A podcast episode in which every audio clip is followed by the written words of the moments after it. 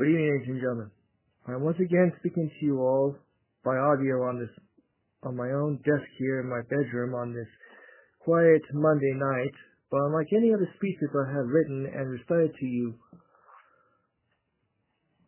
to you all over the years, this is a very new one that I've thought, thought about discussing with you all. But tonight I want to talk to you all about the subject of bullying. First of all, if you all have children listening to this message, this might be a very good talk to, discuss with them about, especially if they, whether it be a girl or boy, either here from around the world that have just started either preschool, kindergarten, elementary, middle, or even high school. Just now, just what exactly is bullying?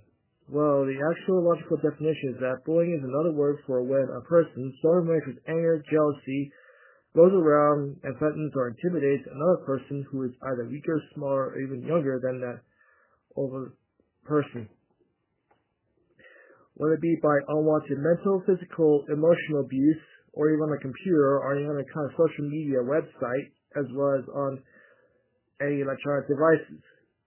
Either if it's offensively written or even spoken against a person with the intent to impress someone else or even to or even a group of people, either by peer pressure or just to harm a person's reputation.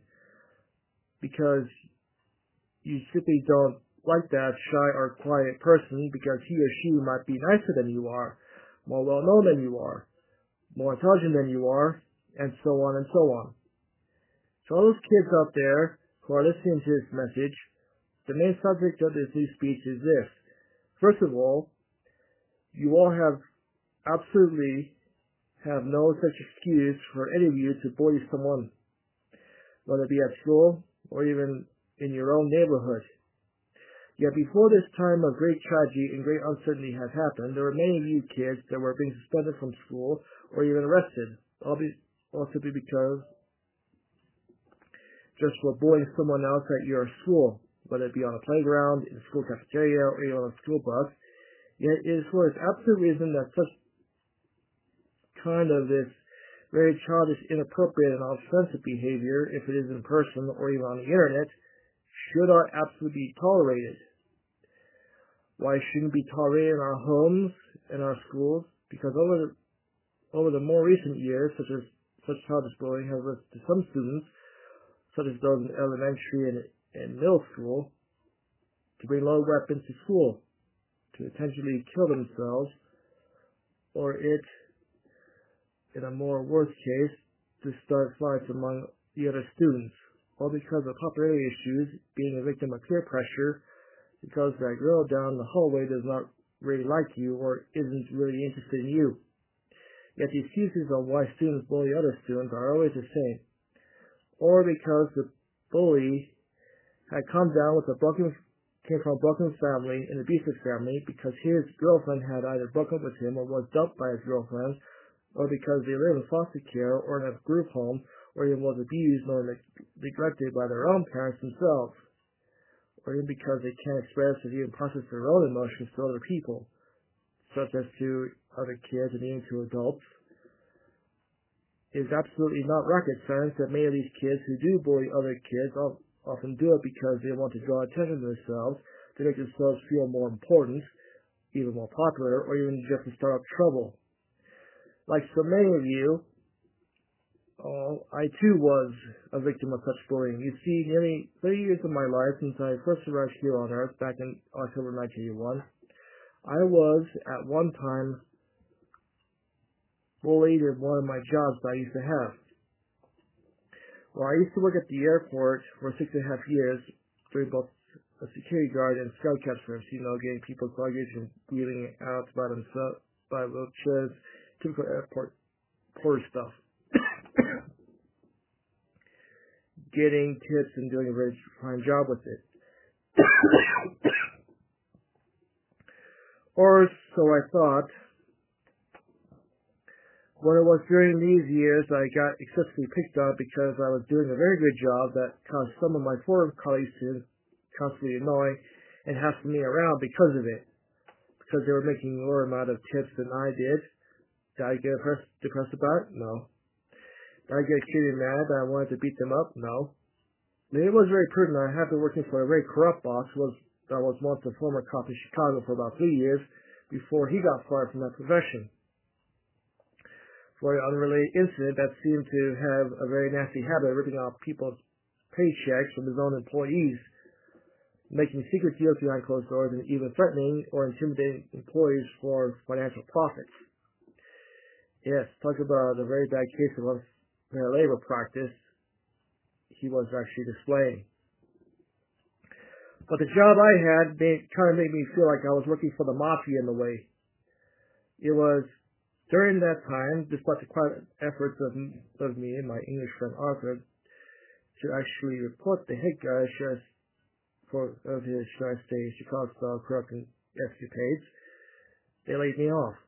Well, for doing a good job and because the, the entire company had lost a contract with the airlines. Yes, ladies and gentlemen, talk about me being blamed for something I, I that I didn't do. All because these co-workers of mine were ex-high dropouts, former gang members, single teenage moms, very super obese people in which the former head boss of mine was having out what he called very special benefits for very fat people that really came out of paychecks from people like me. I once had a trainee of some sort that actually wanted to eat all the ice cream and play nothing but video games all day instead of working at the airport. Or I even had another trainee that was like basically raised on the Batman movies that he saw himself as the Joker while he called me the Penguin in his own warped imagination. Yet to him I was the bird boy. My English friend Arthur, well, we were like brothers until his mind started to drift away from absolute reality. He kept on telling me very bogus and unrealistic stories about a fictitious place called the Dark Sea that he was somewhat afraid of going to. Later it was really discovered that he got the idea from playing a very violent video game in the dark. As well as him coming from a family of role-playing wizards thinking that they know everything about the future. Megan was an English girl that he had used crush on me because of my last name and because I come from a military family as as with me being originally from Maryland.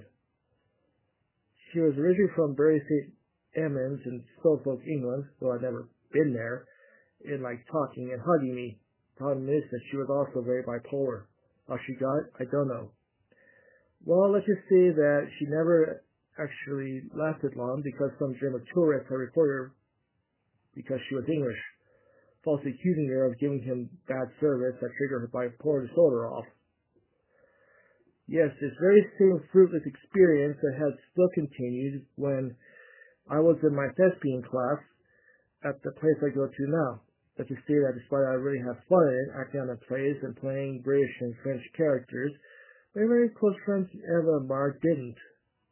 Well, this whole thing started when a couple of individuals named JR and MR started to secretly make out during play rehearsals of our class, and then secretly intimidate people if someone told on them. As for the bullying part, if you wonder, MR started to make up huge lies about me and false accusing me of gossiping, which he was the one who actually was gossiping.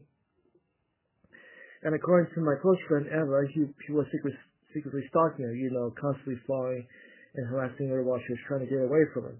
All because he thinks that he's a so-called pers- has a so-called personal reputation of, of being a ladies' man, which which was very non-existent, and that the rules of the place don't don't even apply to them. Even this one time, he had somewhat told me that he was dating some girl named Gabby, who was actually a third grader at an elementary school, during a time while he was cheating on another one named Kaylee, whoever she was. It was almost as bad as him telling all of us in that thespian class very fictitious tales and stories about him serving in the Marines and going to Afghanistan Syria because he had supposedly joined up at age 17 and somehow got placed on a battlefield got going through any basic training at a Marine Corps base but his right hand seriously got messed up in battle. Well, from what I was actually told, that he was that he actually never saw combat in Afghanistan or in Syria, and his supposedly head injury was likely from something else, not even very combat related. Yes, talk about him. Talk, talk about him being a person with some very I, serious identity and memory problems. You see, bullying is nothing new. It can come from all walks of life, no matter how old or young you are. If you are black, white, yellow, brown, or copper skinned, if you're a man, woman, boy, or girl, there's a huge chance that you might be bullied by some time in your life. But as my closest message, I would state that bullying as a whole is truly unacceptable in our schools and in our lives. It doesn't make one more better, more smarter, or even more popular. It can make the bully more afraid, dumb, and even stupid in front of other people, whether it be by in person, written, verbal, or even on the computer. So my message to all is that if we want our kids to live up their hopes and dreams for the future, both here around the world, we must do away with the excessive bullying that's in our schools and in our lives. No child, whether it be a girl or a boy, no matter who they are or where they come from,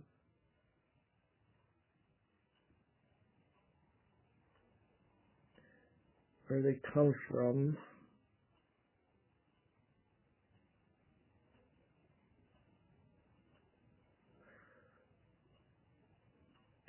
should not be a victim of bullying. It is my very sincere honor to say that yes, boys and drama queens truly do not belong in our schools, but reading, studying, graduating from school seriously do.